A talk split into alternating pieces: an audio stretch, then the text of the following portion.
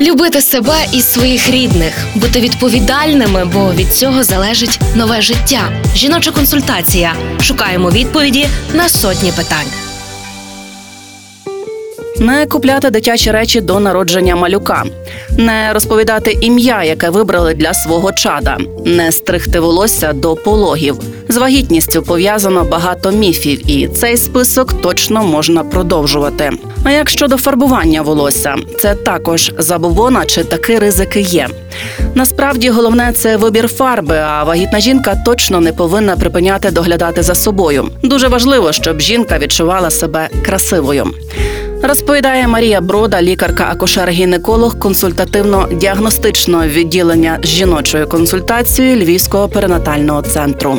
Контакт шкіри з барвниками незначний. При хорошій майстерності стиліста мінімальний. Ще менше її потрапляє в кров.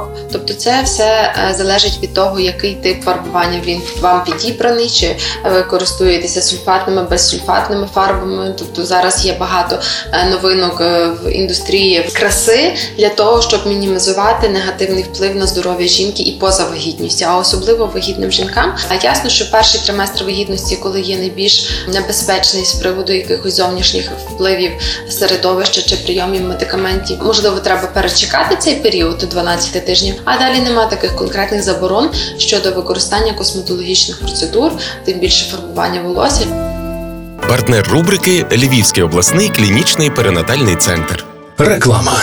О, у вас буде поповнення? Так, стоїмо на обліку у Львівському перинатальному центрі. Клас! А ми там Марка народжували і до педіатра туди ходимо. А ще там лікують безпліддя і мають банк грудного молока. Ну реально найсучасніший пологовий. Львівський перинатальний центр, вулиця Джорджа Вашингтона, 6. Тут мрії стають реальністю.